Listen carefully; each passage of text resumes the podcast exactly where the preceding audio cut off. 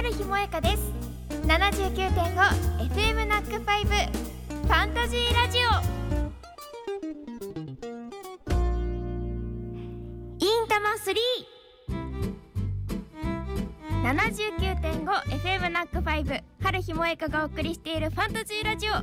この時間は春日と埼玉わっしょい大使の川内あやちゃんあやちが埼玉県内の興味深いイベントやスポットを実際に訪ねて取材 interesting な埼玉の魅力を1ヶ月にわたってご紹介するいんたま3今日から10月いっぱいご紹介するのは所沢。県南西部武蔵野台地のほぼ中央に位置する所沢市。古くは茶園や畑が広がる農業中心の町でしたが東京に近く交通の利便性や優れた自然環境から人口が増加し現在では人口34万人を超える埼玉南西部の中心都市として発展しています。そんな所沢で私たちが最初にお邪魔したのは所沢桜タウンに来ました。はい。広大な敷地の中にはねさまざまな施設があるのですが私たちは今角川武蔵野ミュージアムの4階にありますエディットタウンというね、ところを見てきたところですよね。はい。ブックストリート。おしゃれな図書館。本当ですね。ね、抜けてその先には本棚劇場といううんうん所沢桜タウンインスタグラムでねいつも出てくる本当の高いそびえ立つ本棚です、こちらを見学してきたところです。英知はどうでした？はい私実はもうあの5回ぐらい来たことがあるんですが、もう何回来ても毎回本のスケール素晴らしさに感動してしまいますね、うん。本の街と言われてるだけあっていろんな種類の本がたくさん一面に並んでいて本の世界に迷い込んだ感じで素晴らしい空間です。私はあの本のおしゃれ感にやられてしまいました。図書館とは言うんですが、並び方がねちょっと他の図書館、普通の図書館とは違っていてね縦にこう並んでいるのが当たり前なのですが、縦横開いてるものがあったりして本当ですすねっごくおしゃれなんです、うん。はいそしてですね今所沢桜タウンの角川武蔵野ミュージアム広報の斉藤さんがいらしてくださっているのでちょっとお話を伺っていきたいと思います。よろしくお願いします、よろしくお願いいたします。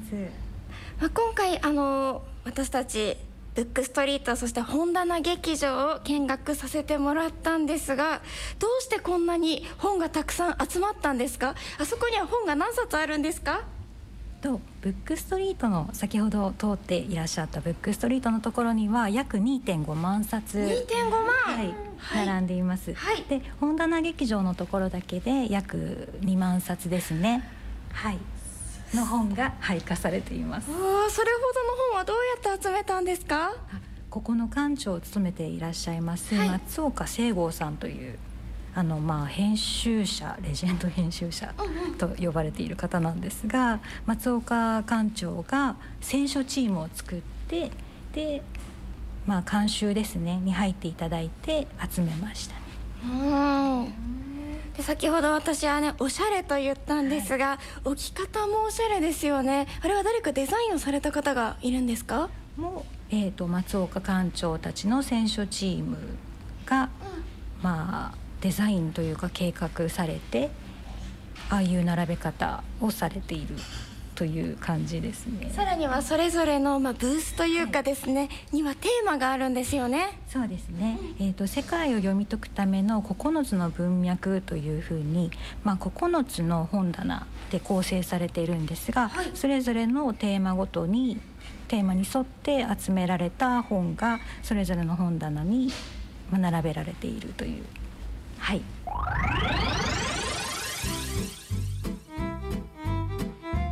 ブックストリートには1.5万冊本棚劇場には2万冊の本があるということでこれを紙で考えたら文字で考えたらどれほどのものがあるんだろうというね気が遠くなるようなそんな規模ですね。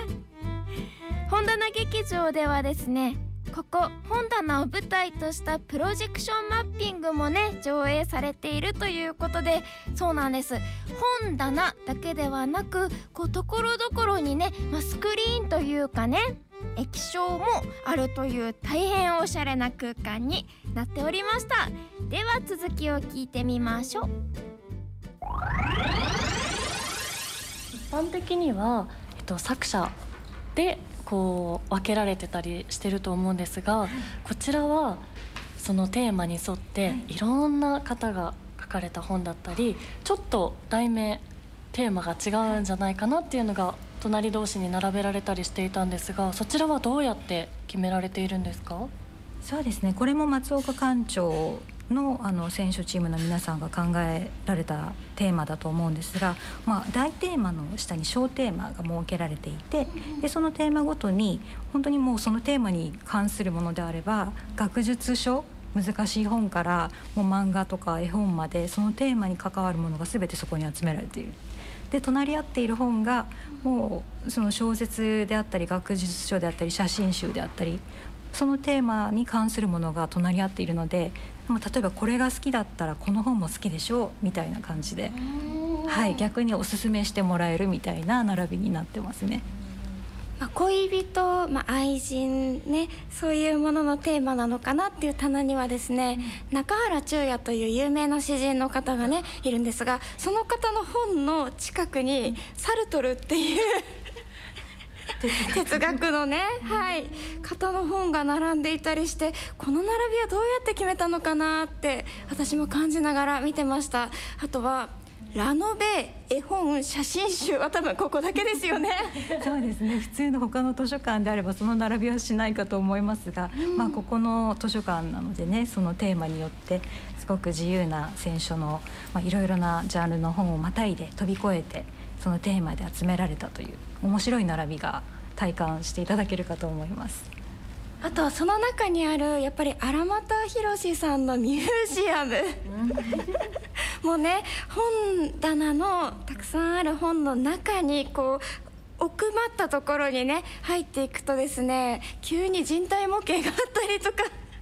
そうですね。どういうご縁であの方は選ばれたんですか、はいえっと、こちらのミュージアムがあの図書館先ほどご覧いただいたところの図書スペース図書館ですねで図書館とあと荒俣先生があの見ていただいている荒俣ワンダー評館というコーナーがあるんですがそこが博物の分野になっていてで図書と博物とあと美術というのが融合したミュージアムというコンセプトになってるんですね。で荒俣先生はその博物のところの全ての監修で入っていただいてるので。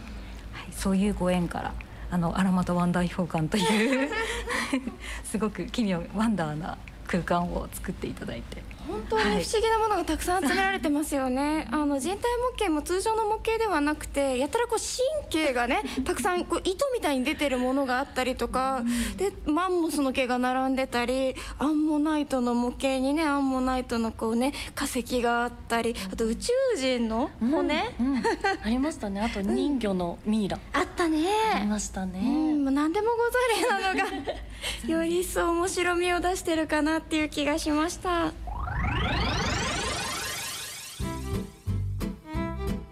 荒俣ワンダー秘宝館で自然生物オカルト宇宙古代生物。